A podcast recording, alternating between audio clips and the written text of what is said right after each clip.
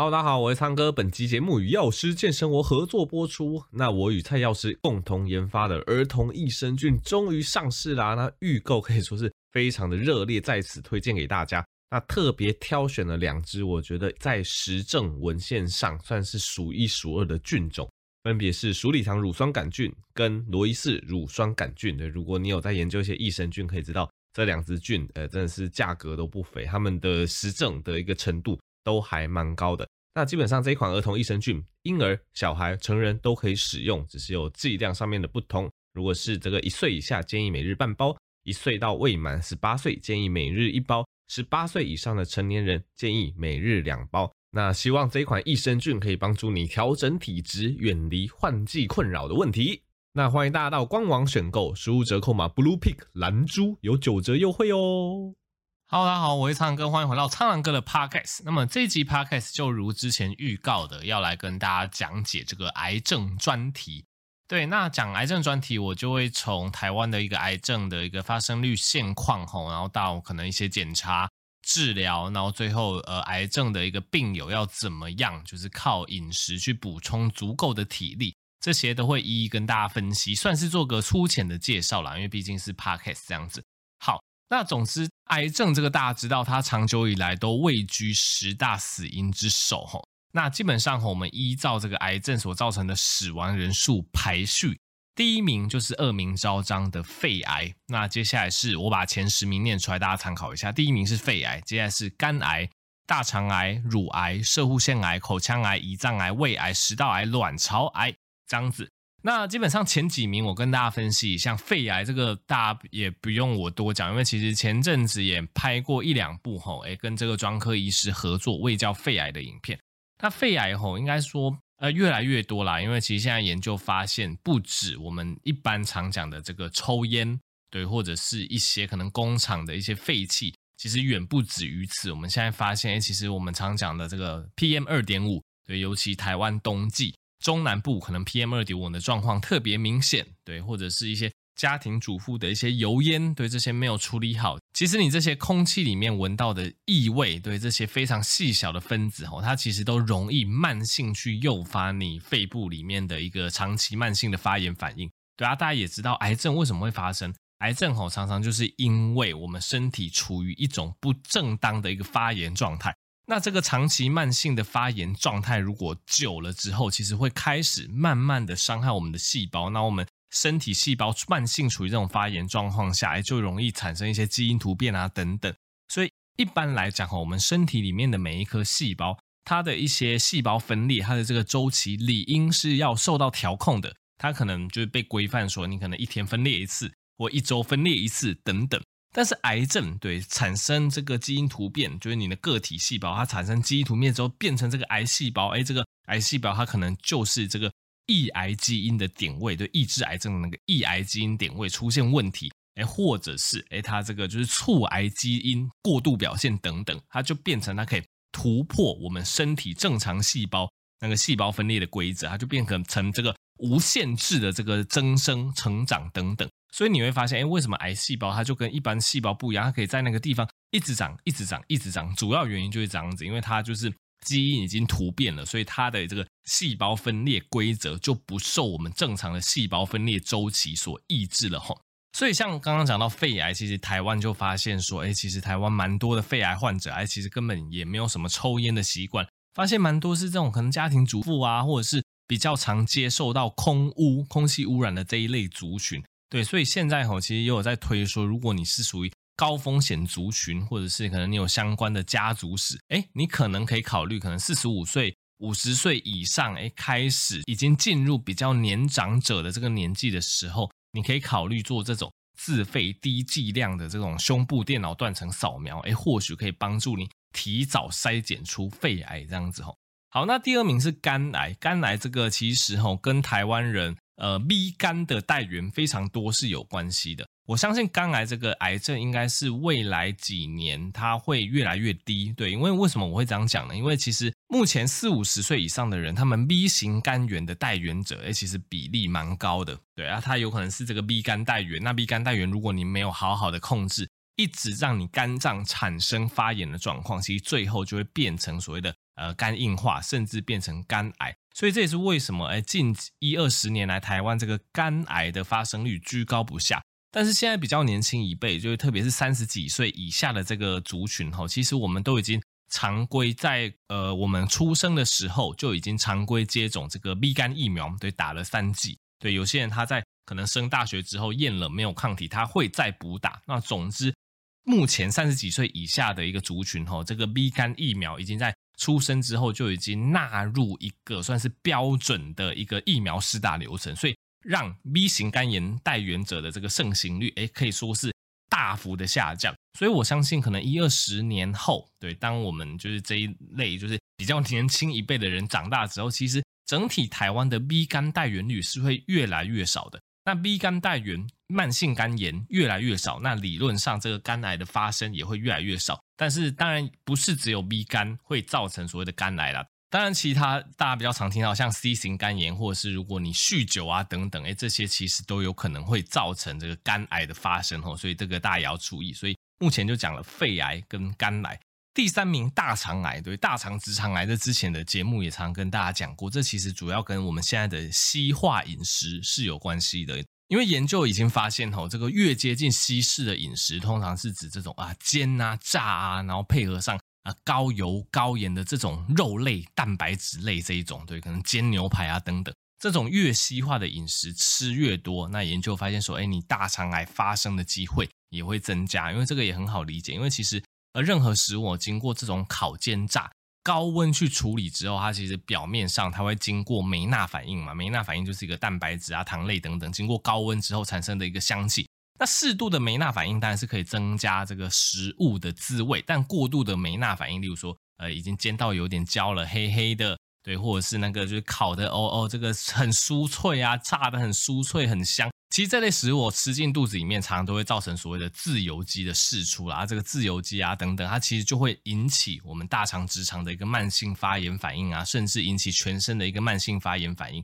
对，所以总之这一类越西化的一个饮食吃越多。对，常常吼这个大肠癌的发生率就会越来越高，所以就是建议大家还是我们饮食还是尽量呃注意一下它的烹饪方式啊，当然蒸跟煮是比较健康的烹饪方式。那这个呃蔬菜类这类纤维质，那以及全谷杂粮类的一个健康食物的摄取，这些都是蛮重要的。所以这是大肠癌的部分。那在大肠癌吼，目前它就有符合我们国健署这个四癌筛检的其中之一项，对，因为国健署它有补助一定年龄以上的人可以做这个粪便潜血检查，哎，每两年可以做一次。那如果粪便潜血哎是阳性的话，医生可能就会转介你去进一步做这个大肠直肠镜的检查，就可以看一下有没有大肠息肉或是大肠癌等等。对，所以大肠癌这方面饮食是要特别注意的。那第四名，对，我们就姑且先讲到第四名好了。第四名乳癌，乳癌算是呃女性的专利啦。乳癌吼，其实它近年来发生率越来越高，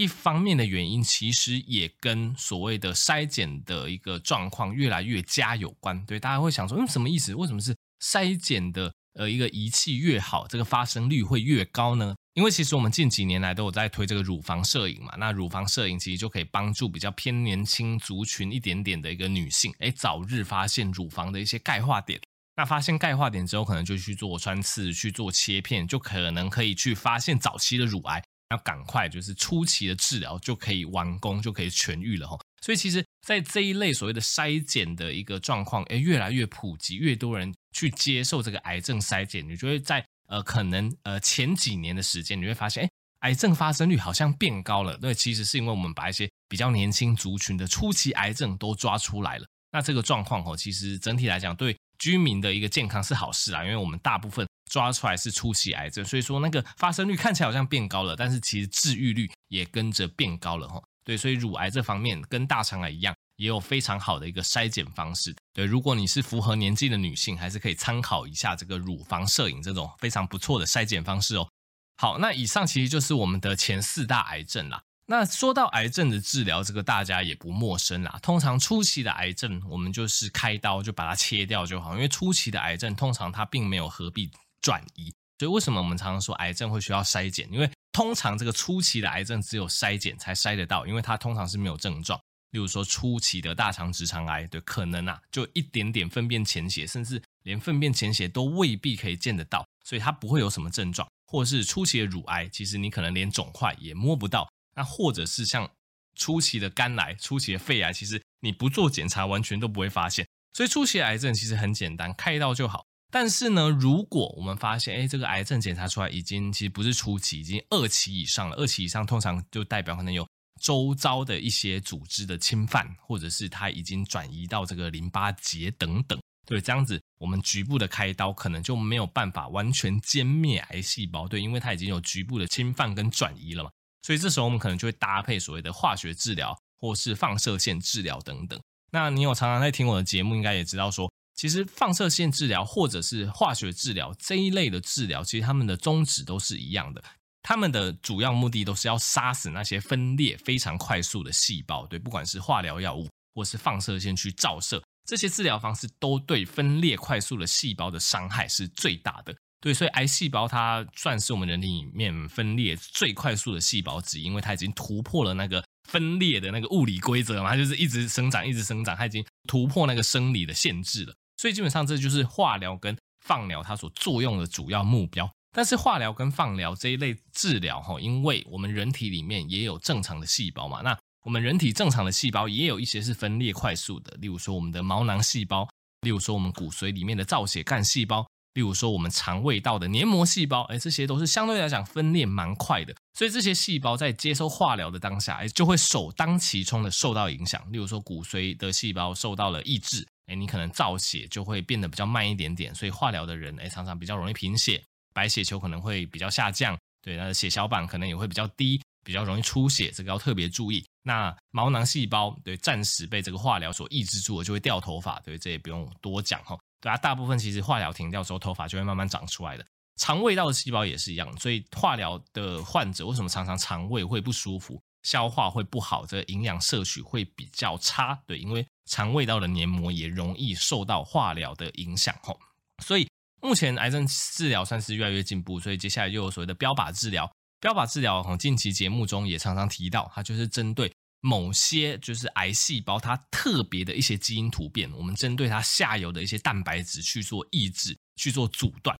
然后这些癌细胞它产生出的这些蛋白质，这些蛋白质可能是帮助它细胞分裂的蛋白质，所以当这些下游产物被标靶药物抑制掉之后，癌细胞就比较不能够分裂生长，所以癌症就可以这样子被抑制住。对，所以为什么标靶治疗我们常常说，哎，它就比较针对癌症，比较不会影响到正常细胞，主因就在这里。那还有更进一步的，像免疫治疗啊，我们打一个药物，那它可以唤醒我们身上免疫细胞对癌细胞的辨识，然后让我们自己身上的免疫细胞主动去攻击癌细胞。诶，这也是近年来非常夯的一个治疗方式。所以癌症的一个治疗就是免不了就是可能开刀、化疗、放疗、标靶治疗、免疫治疗等等啊。当然一些比较特殊的，像血液方面的癌症，还会牵涉到例如说骨髓移植等等。对，这我们呃有机会我们就之后再谈。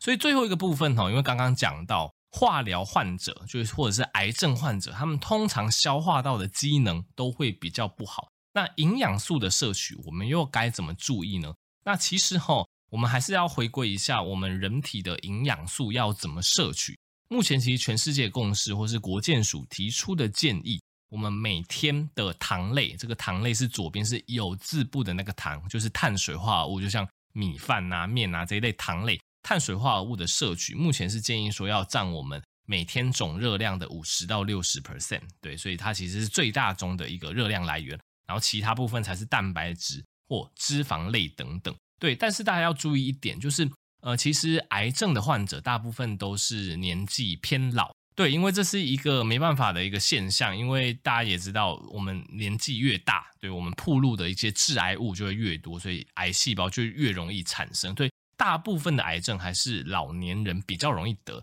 所以大部分这个癌症的患者，因为他们本身身体状况的关系，或者是癌细胞去影响他们代谢的关系，就是我们所称作可能有一些胰岛素阻抗，或者是代谢可能有一些问题的患者。简单来说，可能蛮大部分的癌症患者都有一些胰岛素阻抗，那血糖容易高的状况。那根据这个欧洲肠道静脉营养医学会 （ISPN） 的建议啊，他是建议说。这一类癌症患者如果合并所谓的血糖偏高，有一点点糖尿，对，有胰岛素阻抗的状况的话，那我们癌友的饮食里面，碳水化合物就可以适量的减少。那我们可以拉高优质脂肪，例如说鱼油的比例，来当做身体的能量来源，因为这样子才比较不会去攻击癌细胞太多的营养。诶，为什么这样说呢？因为其实癌细胞哦，它非常喜欢吃糖，对，因为癌细胞它会从就是我们正常细胞里面去。掠夺葡萄糖，然后让它自己成长茁壮等等，